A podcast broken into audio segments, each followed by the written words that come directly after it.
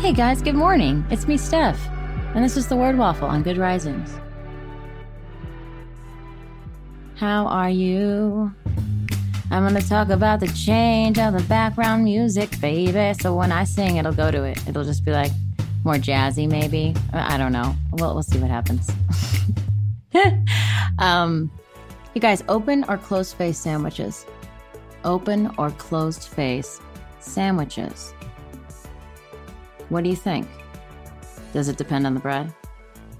I'm on a sourdough kick and I love it so much. And I feel guilty when I eat it. I just want to toast it and put butter on it. But I have to do open face because of the guilt. What do you think? Open or closed face?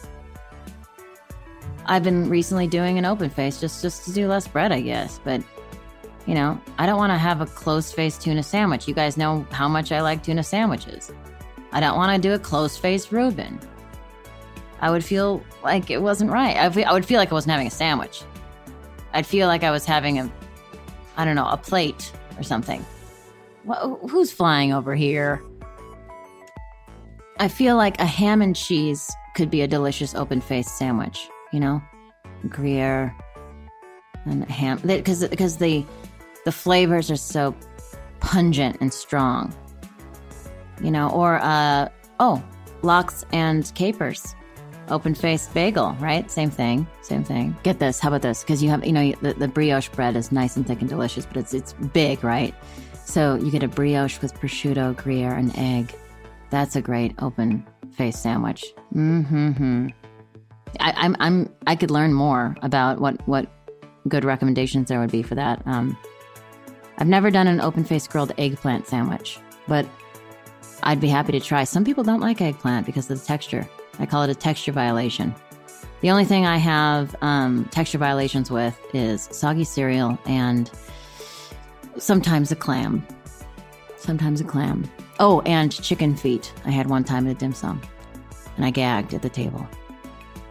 You know how that is, right? I mean, some people have, mayonnaise. Some people just can't do mayonnaise. The other day I had some girlfriends over and we were doing a themed dinner and I had rice pudding. And she just, to be polite, she took one bite and then she said, can't do it. Can't do it. I said, texture violation? She said, yeah.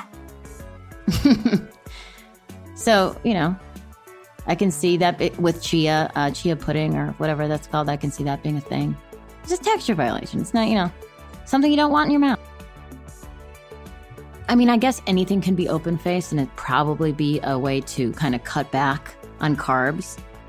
However, I guess I just like to hold something and then, that's why I like burritos or tacos. I like to crunch over the whole thing and hold it and hopefully keep it all intact. I'm a very messy burrito eater. Very messy burrito and also very messy hot dog eater. But that, I attempt to hold it all, right? And take a large bite. It's just satisfying. That's me taking a bite, Crunch, mush, smush, crunch. But, I guess pizza is technically an open-faced sandwich. I'm not going to get into all this analogies. What am I doing, guys? What am I doing? I guess I love open-faced sandwiches, huh? I guess I do. I didn't think I did, but I guess I do. I need to work on the neatness of my eating. Because my husband always says, you have stuff all over your face. You're just the messiest eater. I need to wear a bib like I put on my baby boy. It's like, maybe, do you think they sell bibs for adults like that? I'm going to look that up today. Maybe there's a stylish, kind of with a Velcro attached in the back. That would be kind of nice. Kind of bring with me. Anyway.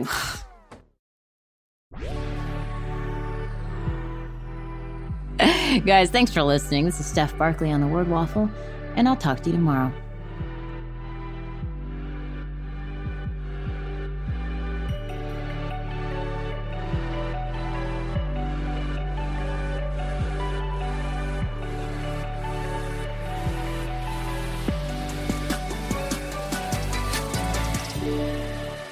Good Risings is presented by Cavalry Audio.